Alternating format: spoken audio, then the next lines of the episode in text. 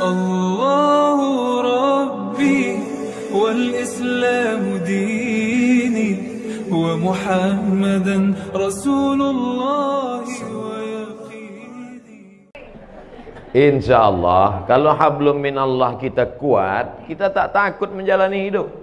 Tak takut. Selama ini orang bela kita, masa kita takut? Cuman kas pulang kita nanti kan sendiri. Itulah gunanya hablum minallah itu mesti kuat.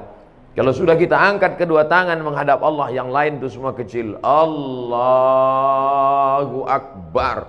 Pejabat-pejabat kalau dia tidak mampu mengatakan Allah lebih besar dari jabatannya, stres. Ditekan atasan.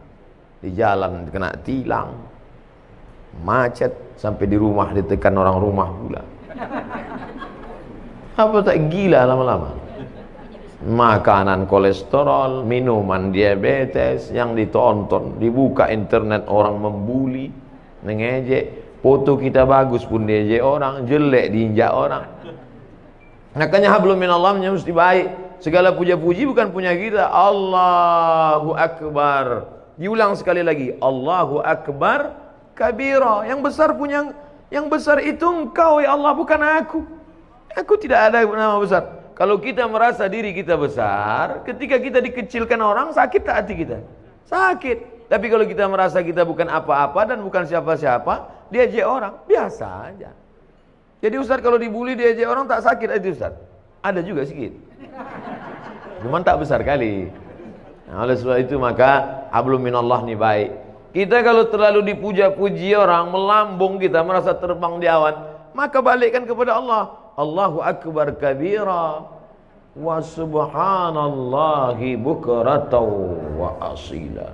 Subhanallah, yang suci itu Allah, sedangkan aku banyak silap, banyak salah, banyak dosa. Ke mana kita mengadu, ke mana kita menghadap? Wajahtu wajhiya. Kuhadapkan wajahku. Wajhiya itu artinya wajahku. Kuhadapkan wajahku ini kepada siapa? Bukan kepada atasan, bukan kepada direktur, bukan kepada GM, general manager. Kuhadapkan wajahku kepada dia. Lilladzi fataras samawati wal ard. Langit, bintang gemintang, Venus, Merkurius, Merkurius, Neptunus, Mars, semua dalam genggaman kuasanya. Innama amruhu idza arada syai'an ayaqula lahu kun. Kecil bagi dia. Dan sebab itu, orang barat itu terlalu dipikirkannya dunia ini sampai tak bisa dia tidur kena penyakit insomnia. Dimakan tiga pil satu hari, barulah bisa tidur. Habis dosis itu bangun tak bisa lagi, dimakan lagi. Akhirnya hilang penyakit itu, datang penyakit buah pinggang. Sedangkan orang kita tak makan pil tertidur. Asal nampak muka ustaz tertidur. Berikut ini mari kita dengarkan tausiah yang akan disampaikan oleh Al-Mukarram. Begitulah hebatnya. Hablum minallahnya harus kuat. Orang kalau tidak kuat hablum minallahnya, dia akan kedukun. Orang kalau tidak, memang namanya sekarang tidak dukun. Kau ku tengok hidup kau tenang-tenang aja sekarang. Iya, aku sejak ada penasehat spiritual ini. Namanya dirubah, casingnya itu juga. Kata dukun, tenang aja. Itu di rumah bapak ibu sudah saya pagar keliling. Memanglah rumah kami berpagar, pagar spiritual. Saya sudah tanam di situ lima jeruk, jeruk purut, jeruk nipis, jeruk bali, eh, jeruk eh, Medan. Ah, untung ada orang Medan. Artinya apa? Kita berserah kepada Allah. Langkahkan kaki dari rumah, serahkan pada Allah. Bismillahirrahmanirrahim. La haula wala quwata illa billah. Setiap perubahan waktu mesti connecting dengan Allah jangan sampai putus. Subuh, terbit fajar, Allahu akbar. Bergeser waktu zuhur, Allahu akbar. Condong matahari asar, Allahu akbar. Tenggelam matahari nampak merah di barat. Allahu Akbar. Hilang merah sempurna malam. Allahu Akbar. Bangun tengah malam tahajud. Allahu Akbar. Jangan ada stasiun pergeseran waktu yang kosong dari connect dengan Allah. Sedangkan connect dengan internet aja putus pusing kepala kita. Telepon aja kalau putus-putus nyambung. Bisa kita salah paham. Abang di mana? Kata ibu mantan katanya apa gitu Paal kan? Apalagi putus kontak kita dengan Allah Subhanahu wa taala. Sedangkan putus pul saja pusing kepala kita. Ini sampai putus hubungan dengan Allah. Makanya ada lima stasiun yang wajib subuh, zuhur, asar, maghrib, isya. Tambah dua lagi duha dengan tahajud malam. Pagi, siang duha, malam tahajud. Jangan sampai putus kepada Allah. Serahkan semuanya kepada Allah. Di awal itu kita serahkan kepada Allah.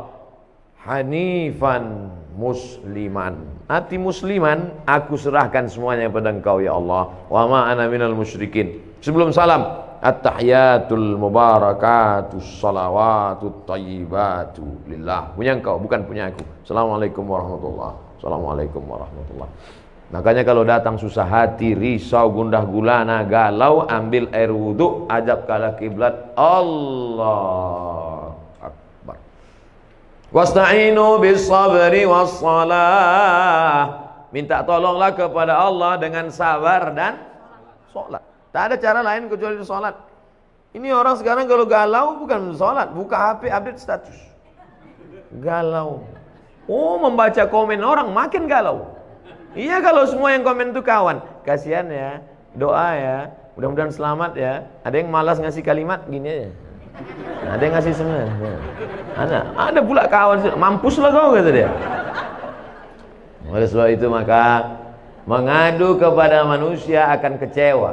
Berhadap kepada harta akan binasa. Berharap kepada kawan hari ini kawan besok jadi lawan. Berharap kepada atasan akan sia-sia. Satu-satunya yang tak mengecewakan harapan berharap kepada Allah Subhanahu wa taala. Ada masa-masanya hidup kita ini memang Allah hirangkan. Berharap kepada ayah, ayah sudah mati dua bulan dalam kandungan. Berharap kepada emak, empat tahun umur emak meninggal. Berharap kepada kakek datuk, mbah meninggal juga berharap kepada paman, paman pun meninggal. Berharap kepada istri Khadijah, istri pun meninggal. Berharap kepada anak, semua anaknya meninggal kecuali satu, Fatimah. Enam bulan setelah dia meninggal. Satu pegangan namanya Abu Talib, paman. Tak berani orang mengganggu dia karena pamannya Abu Talib berdarah biru. Abu Talib, anak Abdul Muthalib, anak Hashim, anak Abdi Manaf, anak Kusai, keturunan Ismail, anak kandung Ibrahim alaihissalam. Siapa yang mengusik Muhammad? Awas, pamannya orang hebat. Mati, meninggal. Istri yang selama ini menghangatkan jiwanya, yang menenangkan batinnya, meninggal di tahun yang sama. Akhirnya dia pergi mengadu ke Taif. Diharapkan orang Taif ini menyambut, menenangkan. Orang Taif bukan menyambut dia dengan tolak al-badru alaina. Saya disambut di rumah ini, Masya Allah. Semua keluar. Toco Medan keluar. Durian keluar. Cuman segan saya makannya. Ustadz pula puasa kan. Kita yang selama ini ngajak, marilah puasa. Kita pula tak puasa. Ustadz kenapa tak puasa? Musafir. Untung ada dalilnya. Jadi oleh sebab itu tidak ada jalan lain menenangkan hidup ini kecuali hablum minallah. Pergilah kita ke rumah-rumah spiritual. Bapak pembimbing terapi spiritual, ya, ini saya ini sedang stres nih banyak masalah. Oke, tarik nafas panjang. Letakkan tangan di atas lutut, naikkan tangan kaki kiri ke paha kanan, tarik nafas. Tahan, tarik, tahan. Keluar dari bawah. Pejamkan mata, dengarkan suara gemerici air terjun, dengarkan suara kicau burung, hirup aromaterapi, bunga-bunga dibakarnya. Gimana perasaan tenang? Tenang. Gimana tenang? Tenang. Balik kacau lagi. Tidak ada jalan lain menerangkan ketenangan ala bidzikrillah ketahuilah dengan banyak berzikir kepada Allah tatmainnul qulub. Kadang hati ini bukan punya kita Bapak Ibu. Bangun pagi tiba-tiba risau saja, suntuk aja, sempit aja hati. Padahal semuanya ada. Semua ada secara materi. Tidak ada yang bisa mengusir galau gundah gulana itu kecuali zikir. Zikirnya macam-macam. Mungkin ibu suka zikir subhanallah, mungkin alhamdulillah, mungkin Allahu akbar, mungkin astagfirullah, mungkin Allahumma salli ala sayyidina Muhammad atau la ilaha illallah, terserah. Kalau Ustaz Saman apa yang paling suka? Allahumma salli ala sayyidina Muhammad wa ala ali sayyidina Muhammad. Allahumma salli ala sayyidina Muhammad. 40 40. 20 20 40. 1 2 3 4 5 6 7 8 9 10 11 12 13, 14, 15, 16, 17, 18, 19, 20. 20, 20. Bangun pagi. Allahumma sholli ala sayyidina Muhammad. Buat target, aku tidak akan berhenti selawat sebelum 40. Datang tamu. Gimana? Jadi kita arisan nanti. Allahumma sholli ala sayyidina Muhammad. Karena kalau dipotongnya ini berhenti wirid kita, berhenti zikir kita. Inilah Pak Ustadz yang kupusingkan sekarang ini. Kata Habib ini bagus selawat. Kata Ustadz ini bagus la ilaha illallah. Kata Ustadz ini bagus subhanallah. Jadi mana yang kau amalkan? Satu pun belum. Pilihlah salah satu. Saya tidak memaksakan. Mungkin Bapak yang paling Bapak suka la ilaha illallah. Bagus. La ilaha illallah. La ilaha illallah. Yang berzikir itu mana? Mulut menyebut, hati mengingat, pikiran khusyuk. Saya Pak Ustaz kalau zikir buka mata terbayang saya macam-macam. Pejam mata. Saya kalau pejam tertidur, payah kali lah. Nah, oleh sebab itu maka saya Pak Ustaz kalau zikir pakai tangan ini rasanya tak afdal. Bagus saya zikir pakai kayu tasbih. Bagus. Karena rupanya batang-batang kayu itu pun bertasbih. Pelepah kurma waktu ditusukkan Nabi ke makam, kan ditanya sahabat, kenapa kau tusukkan pelepah kurma ini ya Rasulullah? Kata Nabi pelupa korma ini bertasbih, tasbihnya sampai ke bawah. Itu makanya kadang ada orang pakai pakai kayu, tapi saya tak pakai kayu. Tapi di rumah ada kayu. Ada yang pakai batu, ada besi. Kadang orang ini banyak lebih lama memilih tasbih daripada bertasbih. Tasbih, Balik dari umroh membawa 100 tasbih, semuanya untuk orang. Untuk dia ada satu, itu pun tergantung di mobil. Makanya banyak mobil ini masuk surga sekarang. Ambillah satu. Ketiklah tasbih itu seratus. Subhanallah seratus. Alhamdulillah seratus. Allahu Akbar seratus. La ilallah seratus. La hawla wa la quwata illa billah seratus. Walladhi anzala sakinata. Dia yang menurunkan ketenangan fi qulubil mu'minin ke dalam hati orang yang beriman jantung sebelah kiri berdetak dua jari di bawah berdegup dan berdetak disitulah letak zikir itu hmm, terasa dia berdegup hmm. Kalau ada yang tak terasa berdegup kasih tahu kain kapan dah yang bawa kan di situ dia selama dia berdegup selama dia berdetak alladzi waswisu fi sudurin nas dia yang berbisik-bisik di dada manusia. Dada. Sebelah mana? Sebelah kiri. Situlah dia bisik. Minal jinnati wan nas. Bisik dia. Tak usah kau berzikir. Tak usah kau berzikir. Tak usah kau berzikir. Dengarkan aja lagu dangdut. Dengarkan aja. Tripping. Pergi ke diskotik. Pergi. Alhamdulillah. Semua yang mendatangkan ketenangan-ketenangan itu semuanya palsu. Semakin besar kota metropolitan, semakin banyak hiburan, semakin banyak minuman, semakin macam-macam khamar. Dulu cuman anggur dipijak-pijak, kemudian disaring, airnya disimpan selama seminggu, fermentasi diminum, khamar namanya. Sekarang canggih, sabu-sabu, mahal. Semuanya menawarkan ketenangan-ketenangan palsu. Pergilah kita ke psikiater, psikolog. Pak psikolog, ya tolong kau kasih dulu aku obat. Kenapa? Sudah dua malam aku tak bisa tidur. Kata psikolog, masih syukur kau dua malam. Aku udah dua bulan tak tidur-tidur. Setiap orang punya masalah.